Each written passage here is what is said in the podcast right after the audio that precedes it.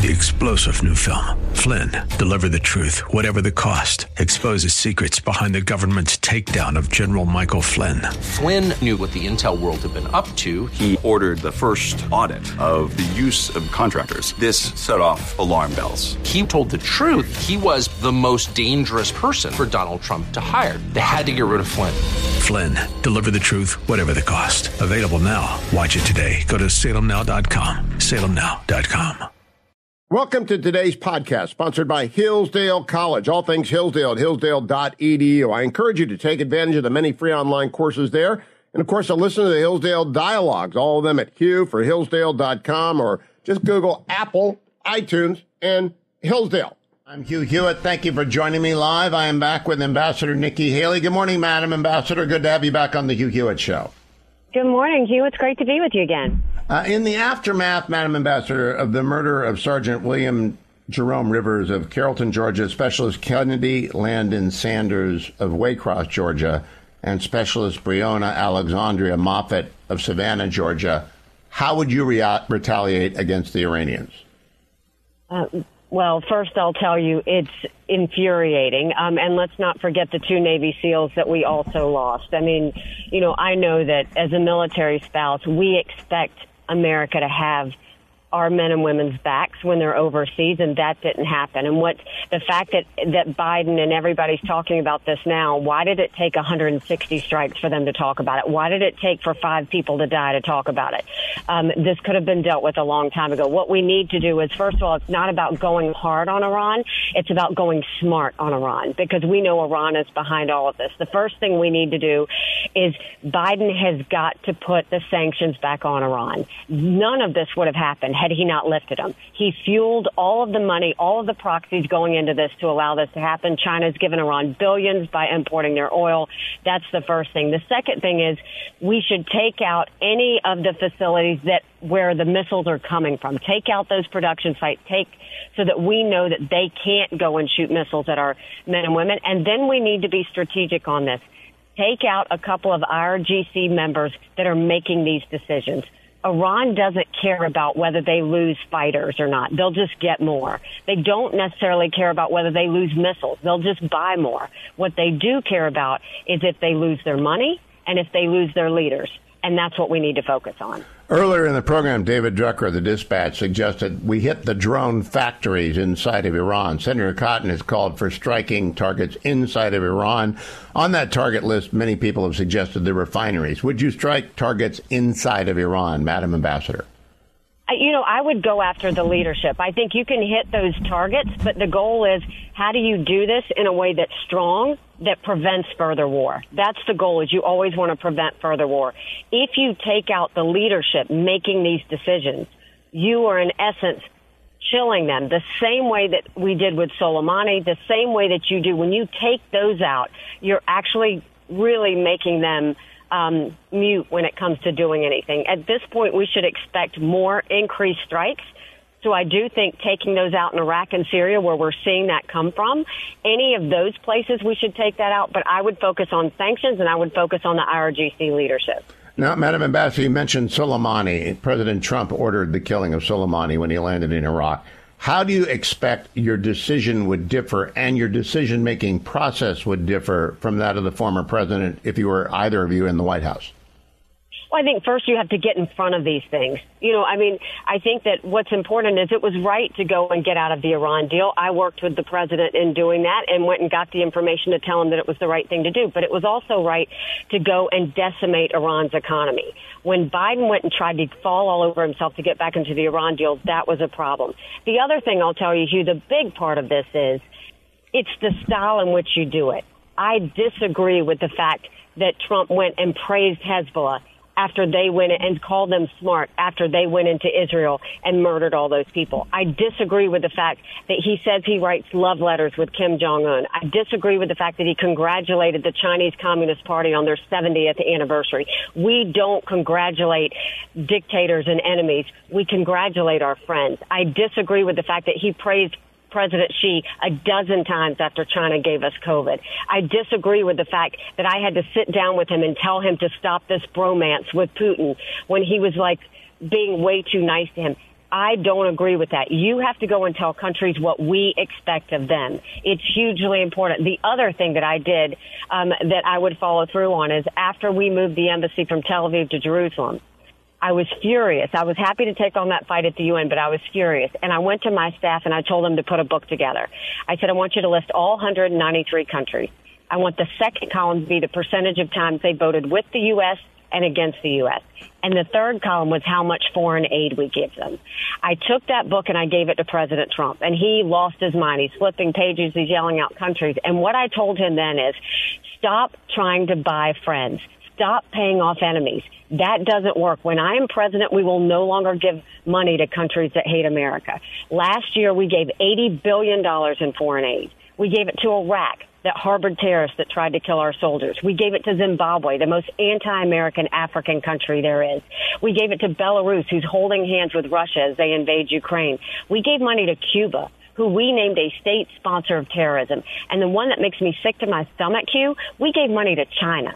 How weak do we look? We've got to start being smart. This is not about bluster and what you say.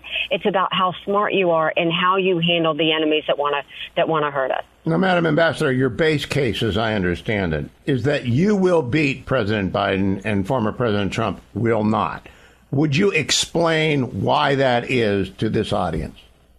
Well, first of all, I think that you know there will be a, a woman president in America it's either going to be me or it's going to be Kamala Harris. And I don't want a Kamala Harris for president. So the first thing we have to understand is Trump cannot beat Biden in an election. That's a fact. We know that. Look at Iowa. Look at New Hampshire. He doesn't win independents. No one can win a, a general election if you don't have independents. He doesn't win suburban women. He has lost some Republicans who don't like his style. Not only that, 75% of Americans say they don't want a rematch between Biden and Trump. The majority of Americans disapprove of Trump and disapprove of Biden.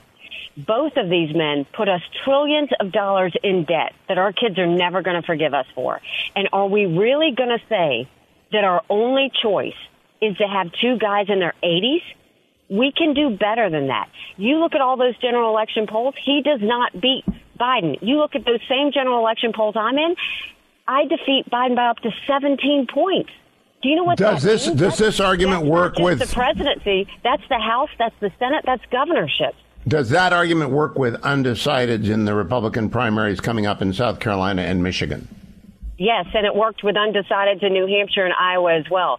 They want to make America normal again. That's the number one thing that everybody wants to do. And they know that we can't afford to lose this general election. And what I'll tell all your listeners, don't complain about what happens in the general election if you don't play in this primary. It matters. And look, we're going to be okay. I have faith in America. But Donald Trump lost in 2018. He lost in 2020. He lost in 2022. What makes you think a fourth try is going to make any difference? We have to start saying, okay, do like I did. I voted for Donald Trump twice. This is not personal for me. I was proud to serve America in his administration but I don't want my kids to live like this. And we need somebody who can put in a solid eight years and get us back on track. And that's what I'm determined to do. Madam Ambassador, let's move beyond South Carolina. Everyone's focused on that. I know you've got to give above 40% there to figure that it's a victory. But what about Michigan, which is on the 27th, just days after South Carolina? What does your organization look there like? And then on Super Tuesday, I'm going to study Virginia and North Carolina closest because they are states that are swing states. How does Haley Inc. work in Michigan, North Carolina, and Virginia? Well, our teams are right now working on those states now. I'm focused on South Carolina. So I'm not a political pundit. That's not the focus that I have. Our goal has always been how do we continue to grow? We started with 14 people in this race. And we are now a two person race. We got rid of the rest of the fellas. We had 2% in Iowa. We ended with 20%. We went to New Hampshire. We got 43%. Now, Hugh, what does that mean? Trump did not get 43% as an incumbent? Think about that. He can't win a general. So we got 43%. Now we're going into South Carolina. I have a 76% approval rating. We had a thousand people in Charleston. We had 1500 people in Greenville. We had 800 people in Conway recently. I mean, everybody's getting involved. They're getting engaged and we've got a month to go and show them that yes, I was a good governor, but I can also be a great president. Uh, Madam Ambassador, in 1976, when he was behind, Ronald Reagan named a vice presidential running mate uh, uh, from Pennsylvania, Senator Schweiker. Will you consider naming a running mate early? I haven't up until this point, only because you know we're focused on on um, you know the state that is at hand and and taking it one day at a time. The other thing is I think that you know the press would want to just hit at it the whole time. So you know I want to make sure that when we pick a vice president, we pick someone who's strong, we pick a good partner, and we pick someone who I can trust. And it's not going to be about gender, it's not going to be about race, it's not going to be about location. It's going to be what do we need to do to make sure that we have a real strong partnership that can focus on getting our country where we need to be with the economy, getting back to the basics with education, making sure that we secure our border with no more excuses. We have got to do that, bringing law and order back to our country and making sure we prevent war.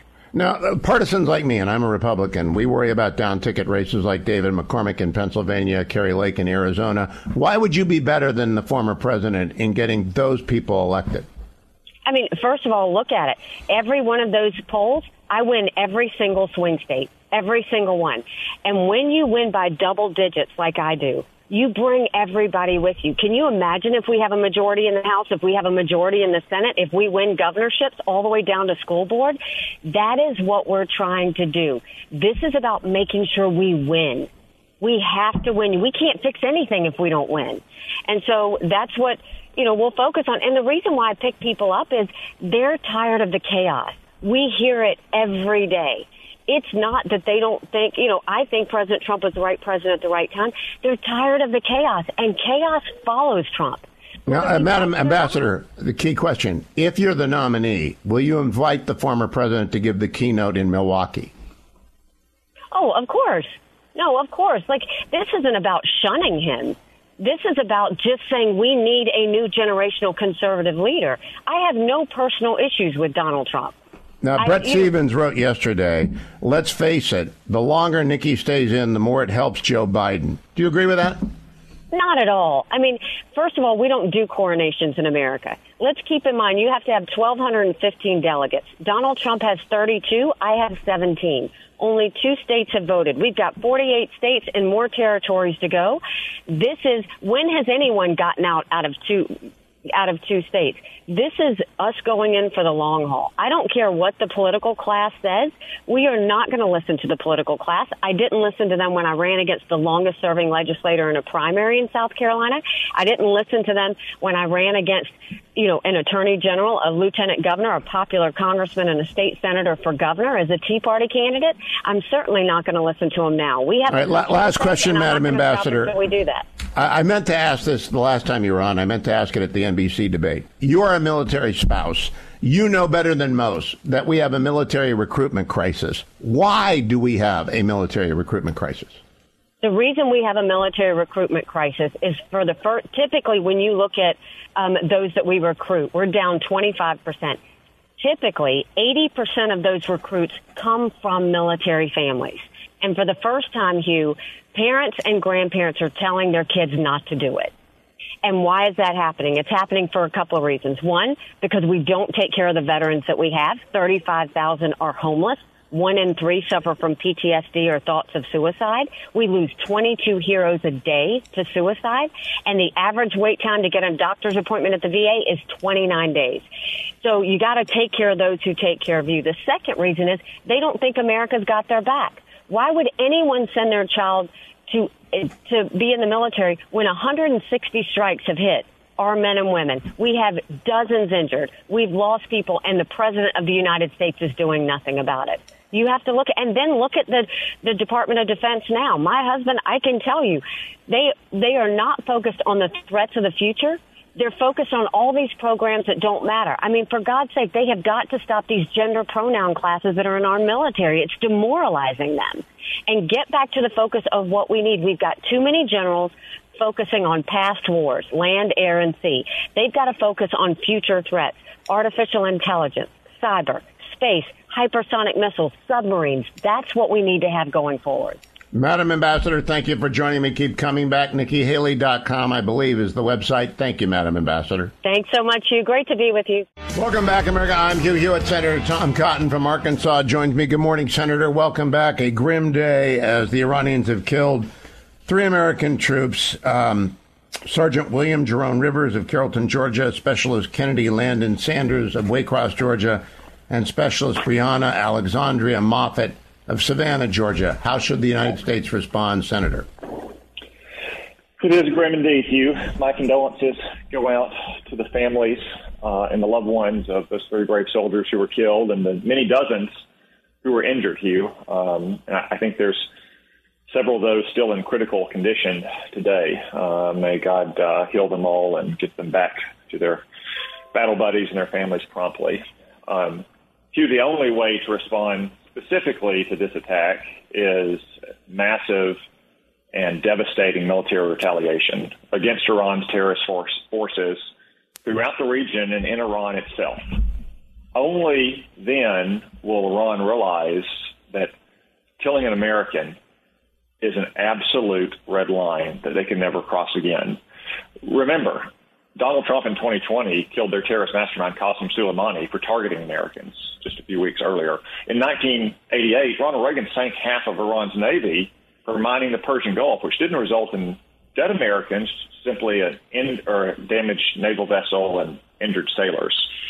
Unfortunately, this is the result of eight years of failed policy from Barack Obama and his understudy Joe Biden.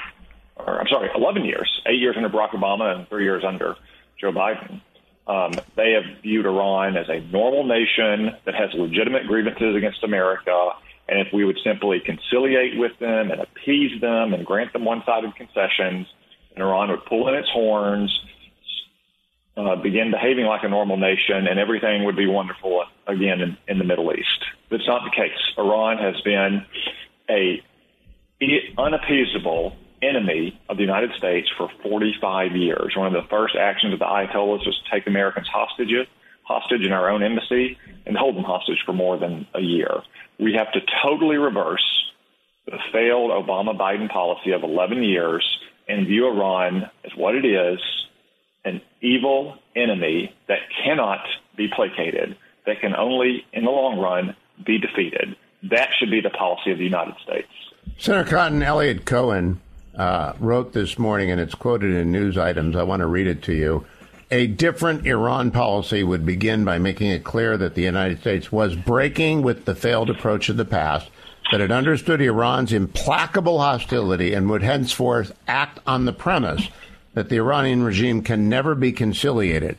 The United States would be characterized by vigorous covert as well as overt support for the strong currents in Iran that oppose the regime and periodically erupt in protest against it.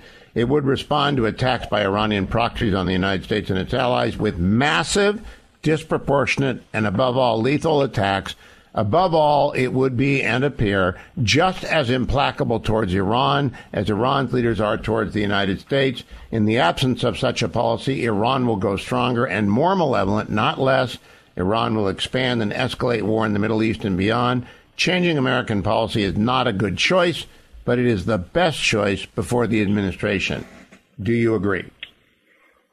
Well, Hugh, I think it is a good choice to change American policy for the reasons I outlined. For 45 years, Iran has been implacably hostile to America, and 11 years of failed appeasement and conciliation by Barack Obama and Joe Biden has only emboldened Iran and invited more aggression. I know that many people like to cite him now, I think over 160 strikes against American positions by Iran's proxy since the October 7th atrocity in Israel. Don't forget that there were almost 100 strikes against our positions before the October 7th atrocity, Hugh, since Joe Biden took office. And how many times had we responded? Something like four or five. That kind of weakness simply invites more aggression. Yet you still see the president and his mouthpieces at the White House podium or on background newspapers saying, like, well, we, we want to be measured. We have to be proportionate. We, we are afraid that we might see escalation. What we saw over the weekend, Hugh, was escalation, Iran killing Americans. And there has to be massive consequences for that.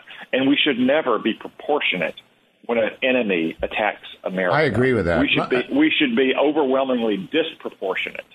And that, that in fact deters. This is cut number 10, Senator Cotton, a montage of Vice President Harris, Secretary Blinken, and two Joe Bidens in the aftermath of 10 7 talking to Iran. Cut number 10. And what's the message to Iran? Don't.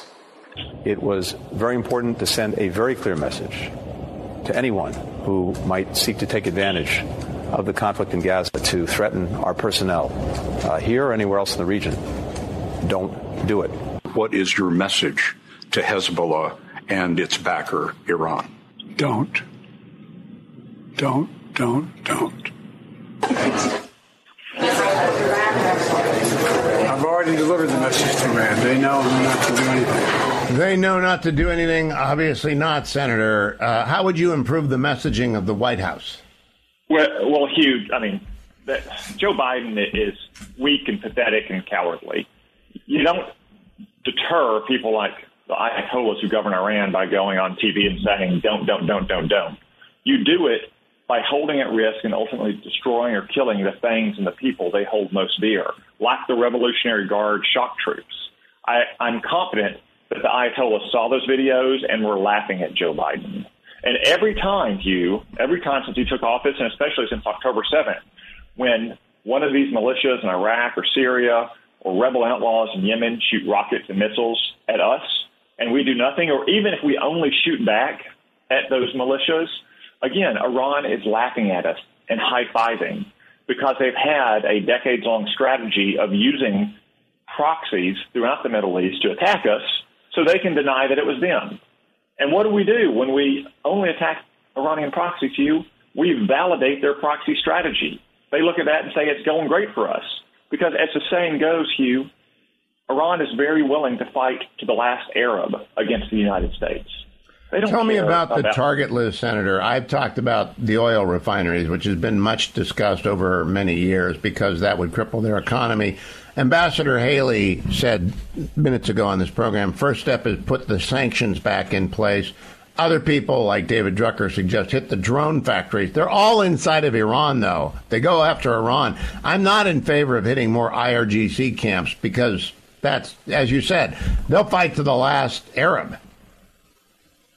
Yeah, so so Hugh, there's no shortage of targets that we could take out that would send a message to the Ayatollahs. We certainly should target all IRGC camps and boats or ships um, and bases. But there's also other targets that would put immense pressure on Iran. For instance, you mentioned, as has often been mentioned, the refineries, because that is a massive bottleneck in the Iranian economy. One also that is controlled in no small part by the people that run the IRGC, who, all, who are also getting rich off of killing Americans. But there can be no doubt that America will not tolerate Iran or its proxies killing Americans or even targeting Americans anymore. There's a simple test here, Hugh, for what happens. Do the attacks stop? If they don't stop, then Joe Biden has once again failed. He has proven himself of being unworthy of being commander in chief for those young men and women that are in the Middle East, frankly, like sitting ducks, because he will not take the actions necessary because he is cowardly. He is fearful. He broadcasts his fear all the time. And right now, he's starting to introduce his own reelection calculations into the lives of Americans in the Middle East, which is outrageous. Senator Cotton, let me ask you about the, the election calculations. It appears to me that Joe Biden is backing up on support for Israel. It appears to me that CIA Director Burns and Tony Blinken and others are sending one message and one message only quit Israel. Is that how you read it? Oh, there's no question, Hugh, that he's backing up. He's been backing up almost since uh, the days right after the strike, but now he's doing it increasingly publicly. You saw stories over the weekend leaked from White House officials that they're now thinking about withholding ammunition and shells from uh, Israel to put pressure on them to stop their war in, uh, of survival against Hamas. There even was apparently talk of withholding defensive weapons, things like interceptors for air uh, defense systems that it, that protect Israelis sitting in major cities like Tel Aviv and Haifa. These things didn't just happen, Hugh. This is a concerted effort by the administration to put out stories that puts pressure on the government of Israel to halt its war of survival against the brutal the brutal terrorists that committed the October 7th atrocities. And again, why is he doing that? For two main reasons.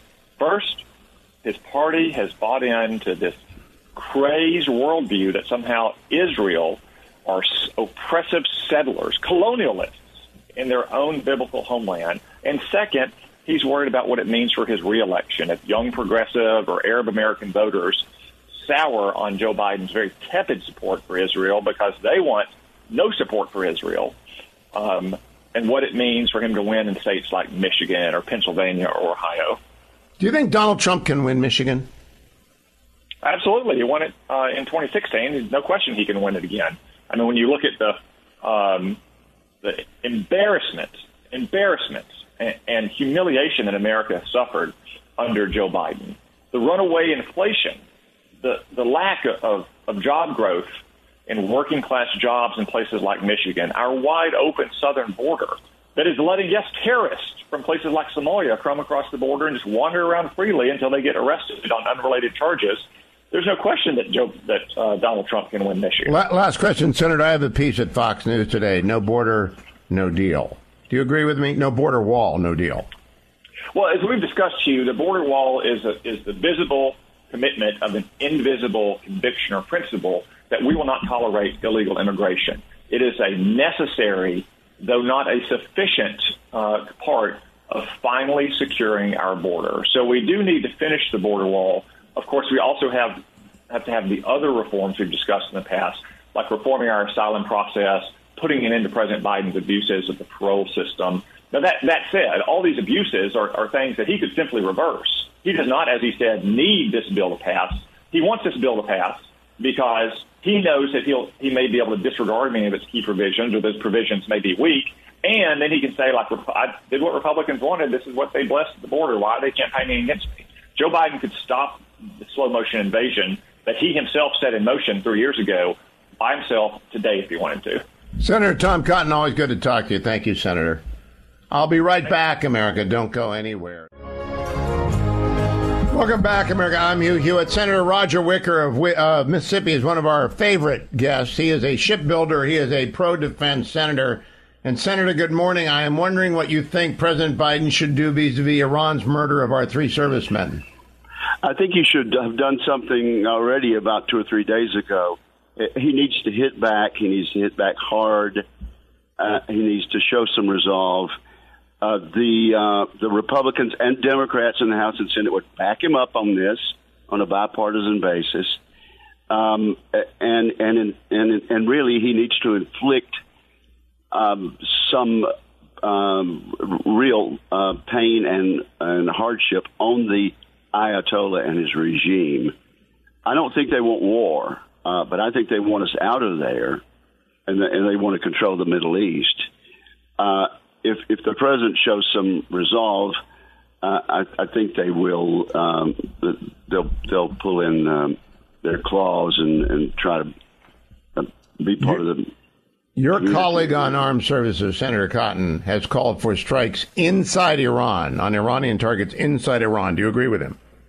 If Tom Cotton were president, he would do that. If I were president, which is not going to happen, I would, I would do that. And, and again, it's the it, it. We need to hit them in the pocketbook, and we need to hit them in their leadership.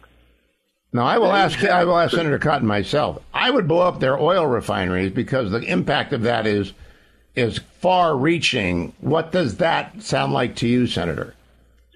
Well, that would hit them in the pocketbook, and and uh, clearly we've been doing exactly the opposite uh, for uh, the entire three years of this Biden term. I mean, we, we actually billions of dollars have uh, uh, flowed in, into their pockets. So, uh, yeah, we, we need to hit them where it hurts, and all would hit them where it hurts. Uh, now, Senator, we also now, withdrew the second carrier group. Uh, I know the Navy is near and dear to your heart. Do we need to get a second carrier group back there? Um, yes, but what, part of the problem is we're spread so thin. Uh, we just don't have a big enough Navy, and you and I have been talking about that for uh, five to eight years or more. We, well, we are long time. we are not where we ought to be in terms of military strength and I hope that uh, I hope we have a new administration come November, and, and I hope part of their resolve will be, I hope part of uh, President Trump's resolve will be to rebuild our military and get us to the point where we were under Reagan. That is strength that gives us peace. peace. Now, Ambassador Haley is coming up next hour. I am unaware. Have you endorsed President Trump already? I have indeed, yes. Uh-huh. Okay, I didn't know that, but Ambassador our, Haley's our entire, coming up. Uh, our entire statewide leadership in Mississippi, except for the Secretary of State who has to run the elections and, and understandably bows out of that sort of thing. Our Well, I, I stay in Switzerland, so everyone's welcome here, but I stay in Switzerland. I want, okay. I want people to understand that. I want to go back to the strikes that we have in front of us. Um, I am not in favor of tit for tat. I'm not in favor of blowing up three IRGC soldiers somewhere, but massive retaliation like President Reagan used in Operation Praying Mantis. On the scale of 1 to 10, with Praying Mantis being 10 and what we've been doing 1, where's Roger Wicker right now? 10. A 10. Uh, right. Uh, but but also, uh, what I'd like to do is is roll back the clock and, and not be so timid for the last three and a half years. I mean, uh, uh, what we what we have done on all of these proxy attacks, uh, whether it be the Houthis in Yemen or what's happening in Gaza or um, anywhere else around the world, uh, it has not been strong enough. Uh, Senator, do we and have the money and the back to munitions to even? And I, I have to, I have to say, you, uh, the signal we sent in, in Afghanistan was was seen around the world as a sign of weakness, and it's the sort of thing that has in, invited the next step and the next step to where we're we're now losing troops. I agree that, and I want to ask the key question: do, do we have the weapons and the munitions stockpiled enough to wage this kind of a reaction to Iran? I am afraid that we've drawn everything down. You know the actual numbers. Are we in good shape? We're- in good enough shape to respond to this. Uh, we're not in good enough shape long term, and and that's why I'm I'm glad that the supplemental bill, if it is voted on, will contain 3.4 billion dollars for um, for Navy industrial base, and um, and and that's just a, a part of what we need to do. But but our industrial base is not where it should be. But that's in the supplemental, isn't it? The 3.4 billion dollars in the supplemental, and and it's unclear when we'll be able to vote on the supplemental. Yeah, I, I think that's going to get killed because of the border. But I, I, I don't want to talk to you about the border. I want to talk to you about what we need to do right now. We do have enough to do what you're suggesting right now without the supplemental. I want to close on that. Am I correct about that? But yes, yes, we do have enough to do what we need to do right now, but we need to look long term, uh, very seriously and very quickly. Okay, 100% agree with that. Senator Roger Wicker of Mississippi, always a pleasure to talk to you, Senator. One of the smart guys, one of the defense hawks, always got his eye on the bottom line for DOD, and we need him there. Thank you, Senator.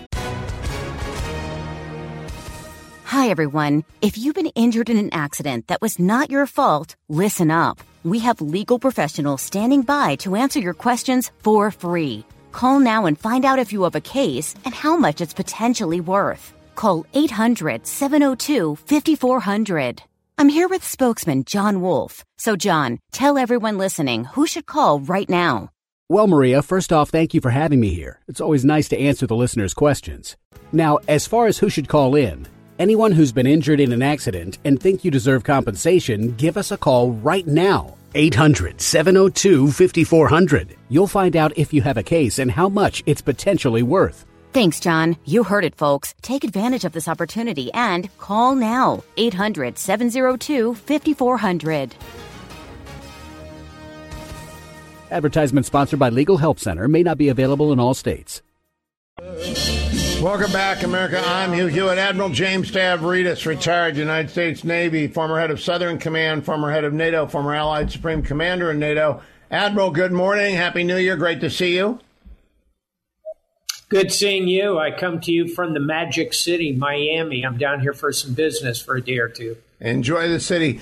First of all, should Dan Campbell have kicked the field goal? I take no position on things as controversial as that. Yeah, I don't either because the Lions fans will descend on us. Let's go to the very serious stuff before us, Admiral. Um, Sergeant William Jerome Rivers, 46 of Carrollton, Georgia. Specialist Kennedy, Landon Sanders, 24 of Waycross, Georgia. Specialist Breonna Alexandria Moffett, Alexandria Moffett, 23 of Savannah, Georgia. They were reservists. They're dead. 34 Americans are wounded. What should Joe Biden do? Uh, he should significantly increase the level of strikes against Iranian assets, but I'm not quite there on strikes inside Iran. Let me explain. Outside of Iran are many Iranian Revolutionary Guards. They are training, organizing, and equipping the Houthis, Hezbollah, Hamas, these uh, Shia radical group launched the, the strike that killed those three brave American servicemen and women. So I think the appropriate target at this point is a one to two week significant campaign that goes against Iranian Guard assets who are training, equipping, and organizing. Alongside we ought to be signaling Iran that this is the last exit before the tunnel. If this does not stop, then I think it is going to be time to launch those strikes into Iran. And of course, many legitimately are calling for doing so now. I don't think we're quite there. We're very close. I assume that you and Eliot Cohen are friends. Yes, I know him well. So, Professor Cohen wrote this morning a different Iran policy would begin by making it clear that the United States was breaking with the failed approach of the past, that it understood Iran's implacable hostility, and would henceforth act on the premise that the Iranian regime can never be conciliated. It would be characterized by a vigorous covert as well as overt support for the strong currents in Iran that opposed the regime and periodically erupt in protest against it. It would respond by attacks by Iranian proxies on the United States and its allies with massive, disproportionate, and above all, lethal attacks. Above all, it would be and appear just as implacable towards Iran as its leaders are towards the United States. In the absence of such a policy, Iran will go stronger and more malevolent, not less. Iran will expand and escalate war in the Middle East and beyond. Changing American policy is not a good choice, but it is the best choice before the administration. Do you agree, Admiral? Uh, I, I, do not in complete uh, agreement with my good friend Eliot, who's brilliant professor at Johns Hopkins and former counselor at the Department of State. So he knows diplomacy well and security extremely well globally. I have a lot of regard for Eliot. I don't think we are quite at the point of launching massive, disproportionate strikes inside Iran simply because that would be a guarantee of an immediate regional war. He and I perhaps disagree on is there an interim step? I think there is. We've been doing pinprick, uh, tit for tat. That's got to end. That's not getting us anywhere. I think a significant level of strikes against Iranians and their proxies outside of Iran is, is highly warranted, is proportionate at this stage. Um, and it needs to be accompanied by cyber attacks, additional intelligence, and messaging to Iran that says uh, this is it. We are going to strike Iran next. Um, I think they would back down in that eventuality. Eliot may disagree with that, but I think it's worth trying before we launch uh, massive bombing raids into Tehran. Now, Senator Cotton is at the other end of the spectrum. You're at one end, then Eliot's in the middle. Here, Senator Cotton, quote, Biden left our troops as sitting ducks, and now three are dead and dozens are wounded, sadly, as I predicted would happen for months. The only answer to these attacks must be devastating military retaliation against Iran's terrorist forces, both in Iran and across the Middle East. Anything else, anything less will confirm Joe Biden is a coward unworthy of being commander in chief. I doubt you ag- agree with the last part.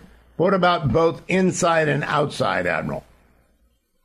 I, think I'm in 50% agreement with Senator Cotton, who I like a lot and have had many conversations with over the years about security issues globally. I am in the camp of let's go big, but let's stay outside of Iran at the moment. Meanwhile, I assure you, in the Pentagon, where the pizza boxes are stacking up because no one's gone home for three days, uh, they are developing the longer term campaign plan, uh, sharpening it. It already exists, of course, in Tampa at U.S. Central Command of a, an actual series of attacks in Iran. We may have to go there, I would say we still have options outside Iran, but against Iranians. I think that's where we want to be at this moment. Now, Admiral, uh, the target list that's being developed, you just referred to, it's already on the shelf, right? There's a there's a list of targets. What would it begin with inside Iran? Let's talk about targets inside Iran. What would it begin with to be the lowest level of escalation, and what's the highest level?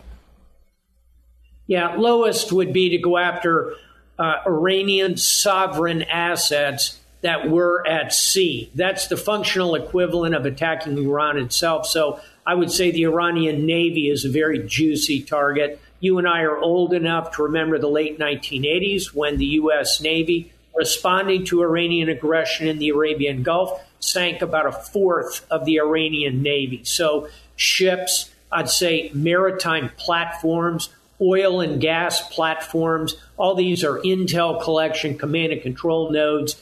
Uh, then I think you start looking at maritime assets within the territory of Iran. So, dockyards, fuel dumps, C2, all of that. I say maritime, Hugh, because uh, in addition to these, the terrible strike over the weekend that killed our servicemen and women, the ongoing Iranian campaign is a dagger directed against the maritime trade. So that becomes a very attractive. And then as you go up, I think the next thing would be to go after munitions uh, facilities, take away the ability of Iran to build the drones, to build the ballistic missiles, to provide the ammunition. And by the way, it's not just to their proxies, they're supplying them to another terrorist organization known as Russia. So go after their ability to do that. I think that's the next level. And then I think at the very highest end, you go after uh, straight up Iranian military assets, their air force, their uh, defensive air systems. And by the way, I think you begin this with cruise missiles to take out as much of their air defense as possible before you start putting pilots over Tehran. So that's a lot of steps in that ladder of escalation. And I think we had to work our way up it, not just jump to the top level. Now, Admiral, one of the things I assume is going on in the Pentagon is they're trying to figure out, using NSA and DIA and CIA product, what the Iranian objective is here. From where you sit in Miami, in wonderful Miami, what is the Iranian objective here? I, I understood they wanted to destroy the Saudi rapprochement with Israel, and that's why Hamas did what they did on 10 7. But what do they get out of killing Americans in Jordan with Iranian drones? Yeah, let's kind of do this from the inside out. So, inside Iran, there is uh, significant unrest. Often, authoritarian dictators uh, create external crises in order to kind of rally the population. So, there's an internal show the people of Iran how uh, the mullahs can take on the great Satan, America. Next level out in the region, the uh, Iranians are seeking to show uh, not just Israel, but the Arab, the Gulf Arabs, Jordan, and Egypt as well, um, that they are significant players and they're seeking to intimidate Iraq, a neighbor. Uh, which has a significant Shia population, again, by poking at the United States. And then, third and finally, in the larger global stage, um, they're seeking to, if you will, show off in front of uh, Russia, in front of China, in front of Venezuela, Syria. They uh, score points in their twisted view by striking at the United States. So they're getting something out of this. The question is if we inflict real harm on them, starting with Iranian assets outside Iran and potentially moving inside if necessary, are they going to continue I would argue probably not. They have backed down before and they'll back down again. Admiral, I want to play for you a montage of Vice President Harris, Secretary Blinken, and two cuts of President Biden in the aftermath of the 10 7 assault when he was attempting, when they were attempting to deter Iran from exploiting the aftermath of the massacre. Cut number 10. And what's the message to Iran? Don't. It was very important to send a very clear message to anyone who might seek to take advantage of the conflict in Gaza to threaten our personnel uh, here or anywhere else in the region. Don't do it. What is your message to Hezbollah and its backer, Iran. Don't. Don't, don't, don't. I've already delivered the message to Iran. They know not to do anything. So, Admiral, we have four different don't, don't, don'ts. The Iranians blew it off. How do you re up that and make it real? After you strike or again with more words? Uh, I think step one would be to return another carrier to the region. Don't forget, all of this happened after we pulled out the Ford, which was in the eastern Mediterranean threatening Hezbollah. I think it's time to get a carrier back into the eastern Med. We've already got one in the North Arabian Sea. Um, that can have a clarifying effect on the minds of the mullahs. Apparently, it did for a time. We pulled the carrier out. The attacks have ramped up. I think that it's going to require not just one or two strikes at this point. I think it's going to require a significant four pronged attack that goes against Hamas, Hezbollah, uh, the Houthi rebels, the three H's, if you will, but also against the Iranian training facilities in Iraq and Syria. And that's going to make the Iraqis mad. Who cares about the Syrians? Uh, they're not part of our team. Uh, but at the end of the day, we're going to have to do it. Admiral James Stavridis, retired United States Navy. Always a pleasure to see you, Admiral. Thank you for joining me this morning. Stay tuned, America. I'll be right back on the Tuesday edition of the Hugh Hewitt Show. Want to remind everyone, a great sponsor of the program is myphdweightloss.com. Generalissimo went on that program more than a year ago, lost 50 pounds. He's kept it off. And uh, stress eating is not allowed, I don't believe, even though we're under a lot of. Uh, sure uh, tempted to this week, aren't we? Uh, everybody is, but but we don't. I'm sure they give you tricks of the trade to combat that because that's one of the habits. You broke that habit. You're not going by Del Taco or Taco no. Bell. Have not. No, you haven't relapsed. Have not relapsed. And um, that is a, and it's healthy, it's wise, it's yes. productive. 864 644 1900. That's 864 644 1900. This is Dennis Prager. I am excited to announce the all new Pragertopia Plus. You can listen to my show whenever it's convenient for you, all commercial free and all on demand. Now with Prager Plus, search topics, guests, and segments all the way back to 2010. And now a truly exciting new benefit. My monthly online video get together for Pragertopia Plus members only. This is where, for an hour each month, Pragertopia Plus members get an exclusive chance to ask me anything. That's right, anything. It's on video. I'll be talking to you and answering your questions. We may even have a special guest every now and then. I've never done this. Submit your questions for me at pragertopia.com. This is only available to Pragertopia Plus members. This is our chance to connect like never before. Go to pragertopia.com or click the banner at dennisprager.com. I'm Hugh Hewitt. Sergeant William Jerome Rivers, 46 of Carrollton, Georgia. Specialist Kenny, Kennedy Landon Sanders, 24 of Waycross, Georgia. And Specialist Breonna Alexandria Moffett of Savannah, Georgia are the three American soldiers killed by Iran on Sunday. 34 additional soldiers were wounded. Details of the attack have emerged. There was a lapse in defenses around the, the base, but nevertheless, it was an Iranian drone. Uh, from the Wall Street Journal, the U.S. failed to stop a deadly attack on an American military outpost in Jordan when the enemy drone approached its target at the same time as a U.S. drone was returning to base. The return of the U.S. drone led to some confusion over whether the incoming drone was friend or foe. The enemy drone was launched from Iraq by a militia backed by Tehran. I don't believe that. I believe it was launched by the Iranian Revolutionary Guard operating with that militia. It's a very complicated drone. It's Iran Shahab. It's a big deal that they used it. An American defense official said Monday that the U.S. has yet to find evidence that Iran directed the attack. Well, that's because Team Biden is full of appeasers and they don't want to find it. Sunday's attack signaled an escalation in hostilities against U.S. forces. No, it didn't. They've been shooting at our forces since October the 7th, the same day that the massacre in Israel occurred. We have just chosen not to respond because Biden didn't want to escalate. In the Telegraph of Great Britain, the headline is U.S. may take several rounds of action for fatal drone attack. Secretary of State Blinken has said on his way back to the Middle East. There's more and more on the mix up that killed, I don't even know what we call it a mix up. They fired a drone at our base and it hit. It's not a mix up, it was an attack by Iran.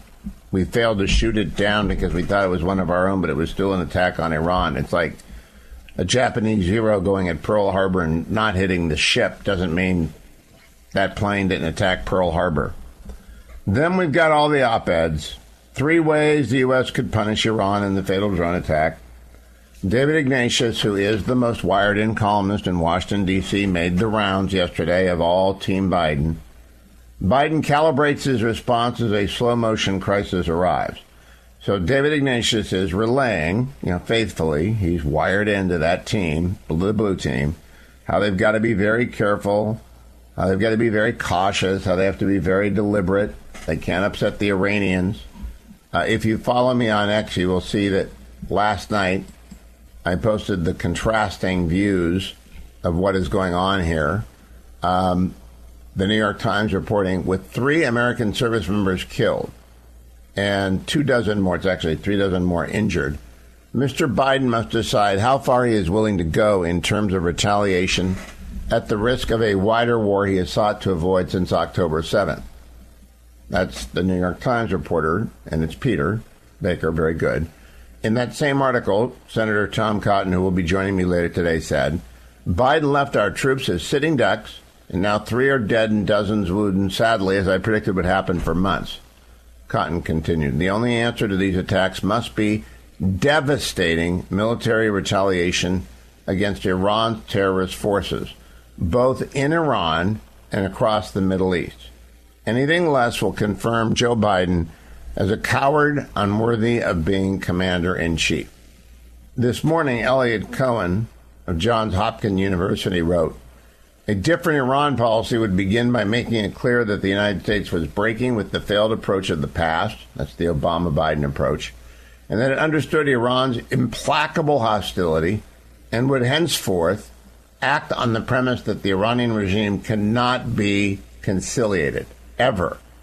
It would be characterized, the United States response, Cohen writes, by vigorous covert as well as overt support for the strong currents in Iran that oppose the regime and periodically erupt in protest against it.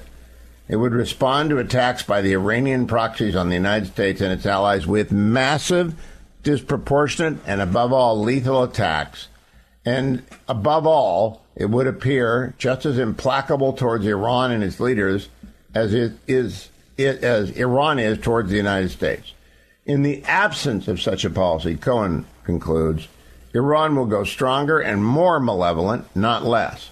Iran will expand and escalate the war in the Middle East and beyond. Changing American policy is not a good choice, but it is the best choice before the administration. I don't know what will happen here. I know that weakness is provocative and the appeasement of the Biden administration that began at the collapse in Kabul and continued with words, not missiles, to try and deter Putin when he went into Ukraine, and then by delaying everything that Ukraine wanted, by not getting stuff to Iran, by trying to delay securing the border to get, I don't know, money for blue cities, the crazy deal. I have a very long op ed over at Fox News today No Wall, No Deal. That's the title No Wall, No Deal. If you look for it at X, I would ask you to send it to everyone. It's a very long piece. I went to town. I laid it out. I've held the same position since 2004, and I wanted to be very clear. The wall is different from immigration policy. The wall is a security issue.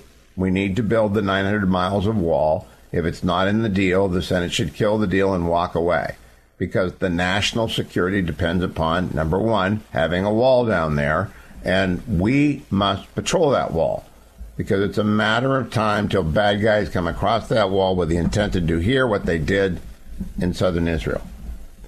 There's a story in the Washington Post which attempts to frame this debate in political terms. It's not a political debate.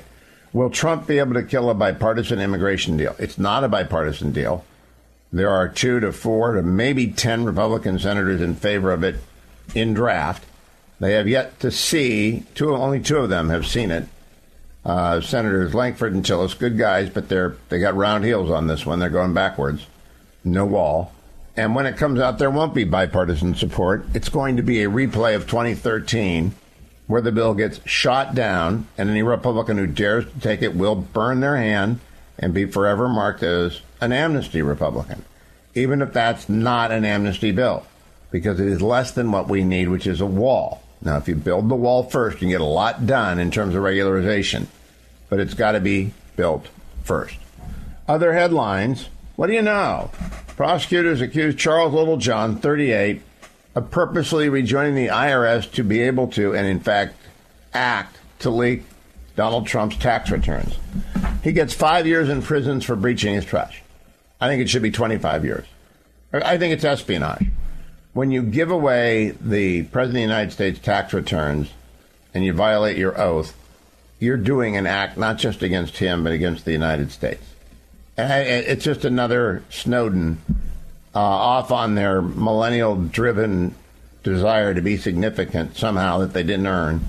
And they ought to be going to jail for a very long. You're going for five years. You ought to be going a lot longer. At Penn, again, this is a New York Times story.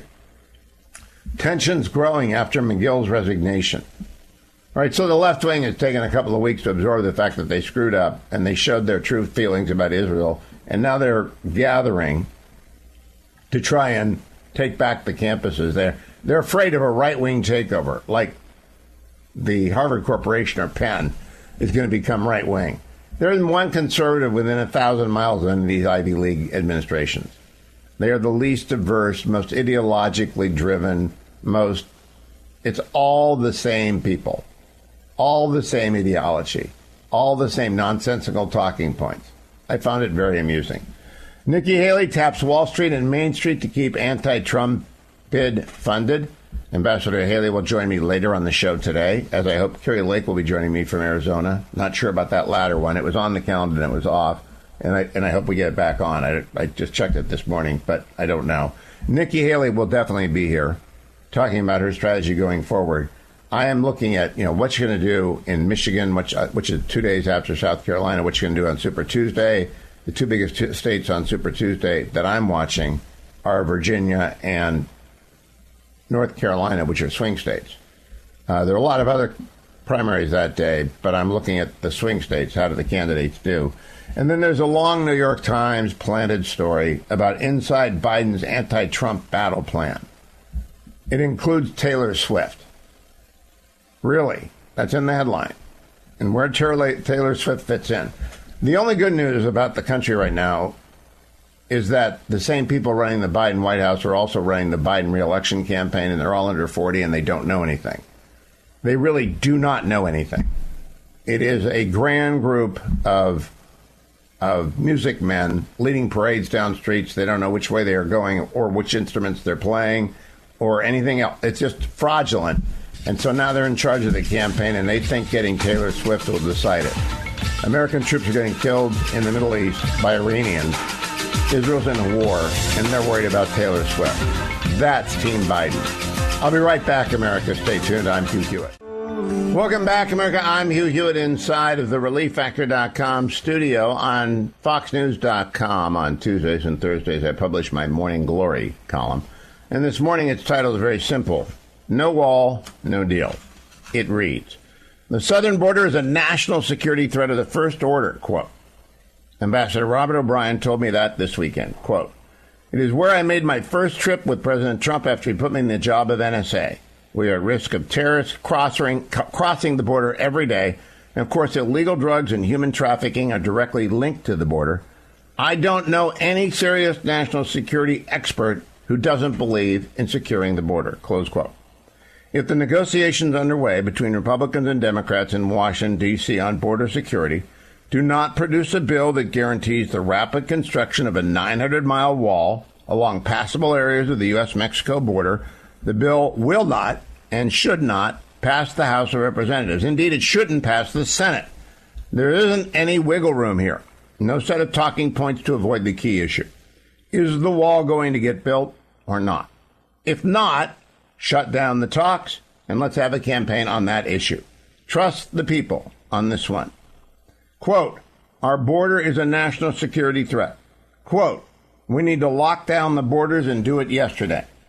The first quotation is from my, Hugh Hewitt's 2004 book, If It's Not Close, They Can't Cheat.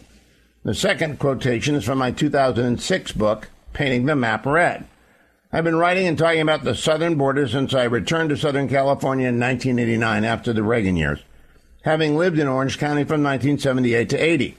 The need for a significant barrier, now best known as the wall, has been obvious to anyone within a couple of hours' drive of the border for more than three decades. Border security is a distinct part of immigration policy, but it is the most visible and crucial part of the issue set. It is also the first issue that must be dealt with before any other aspect of the complex set of connecting controversies can be worked through.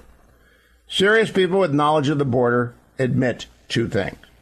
The first is we do not need a wall across the 1,951 mile U.S. Mexico border. More than a thousand miles of that border are impassable to most human beings. The second thing most people will admit is that we must have such a wall along the approximately 900 miles of those 1,951, the miles that are more or less passable on foot. The wall must be very tall and made of superb, durable materials. Can't be speed barriers or a chain link fence. It has to be the real deal. It would be best if a well maintained road accessible to the Border Patrol runs alongside the wall. It is also preferable if a second fence exists some distance beyond the wall itself. Defense in depth is not a high concept. It is a common sense policy if our nation wants to deter illegal immigration. Serious people will admit the wall is not a, and uh, will not end all unpermitted migration across the border, but that it will indeed significantly reduce the flow of immigrants. Serious people will also admit that tunnels will be dug underneath it and holes cut through it. Tunnels that have to be detected and destroyed and holes that will have to be repaired. Technology will greatly enhance the effectiveness of the wall, of the wall, as would a significant increase in the number of Border Patrol agents. The U.S. also needs a significant expansion in the number and capacity of detention centers for migrants entering the country under any circumstance.